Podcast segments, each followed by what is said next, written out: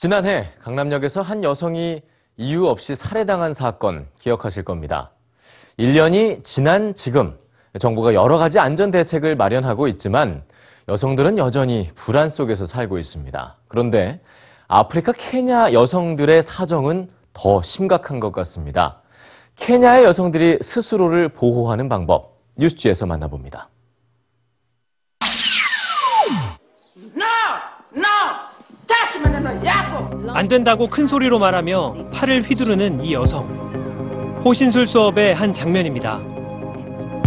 놓으라고 반복해서 외치는 연습을 하는 것은 위험에 처했을 때 자기 의사를 확실하게 밝히고 주변 사람들에게 도움을 청하기 위한 훈련입니다. 아프리카 케냐의 한 빈민가에서는 나이든 여성들이 일주일에 두 번 열리는 호신술 수업에 참여해 자신을 보호하는 방법을 배웁니다. 케냐에서는 지난 2, 3년 사이에 50대 이상의 중년 여성을 대상으로 한 성폭행이 급격하게 늘고 있는데요.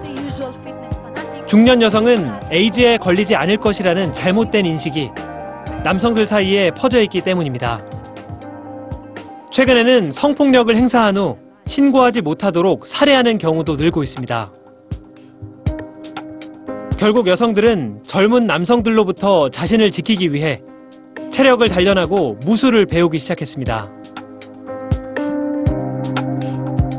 50대부터 80대까지 20여 명의 여성들이 모여서 복싱과 무술을 연습하며 맨손으로 자신을 지키는 방법을 익히는데요. 수업 중간중간 여성들은 두려움에 떨었던 경험을 나누며 호신술을 배워야 하는 이유를 공감합니다. 이와 같은 훈련의 효과는 어느 정도일까? 수업에 참가한 여성들은 비록 완벽하진 않지만 효과가 있다고 말합니다.